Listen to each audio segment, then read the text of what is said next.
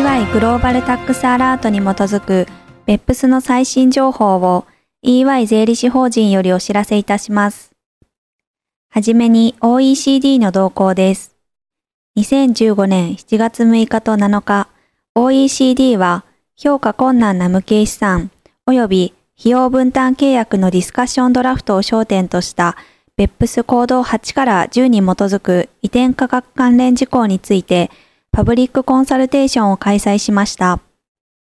コメントを投稿した事業者らは、費用分担契約にかかる実務ガイダンスの必要性を強調し、ディスカッションドラフトにおける評価困難な無形資産の定義が広すぎるとの懸念も表明しました。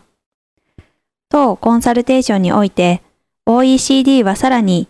リスク、否認、無形資産にかかる取り組みを含む BEPS プロジェクトのその他の移転価格関連の具体的な取り組みにつき、最新情報を提供しました。OECD 事務局は、利益分割、金融取引、高級的施設、貴族所得等を含む一部の BEPS の移転価格関連の取り組みにつき、2016年または2017年まで継続する見込みであることをほのめかしました。続いて、各国における BEPS 関連の最新動向をお知らせいたします。はじめに欧州連合では、2015年7月8日、欧州委員会立案の法案に欧州議会が修正を加えました。この修正が欧州委員により承認されれば、株主の経営参加、コーポレートガバナンス、及び税の透明性にかかる現行の EU 指令を改正することとなります。改正案には、大企業グループ及び公益法人の財務諸表の中期において、国別の売上高、従業員数、資産価格、販売額と仕入れ額、税引き前損益、課税額等の開示を義務付ける EU 会計指令及び透明性指令の改正が盛り込まれています。加えて2015年7月8日、欧州議会は開発途上国における課題としての租税回避及び脱税と題される決議を採決しました。この決議には、欧州委員会の税務アジェンダの策定に際した多数の提案が盛り込まれていますが、今回は2つを挙げます。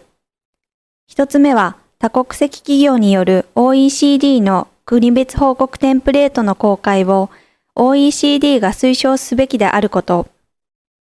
二つ目は、2015年中にタックスヘイブンの定義、及びタックスヘイブンを利用する事業者に課される罰則について国際的合意を達成すること。同時に欧州諸国を含む脱税の防止に取り組まない、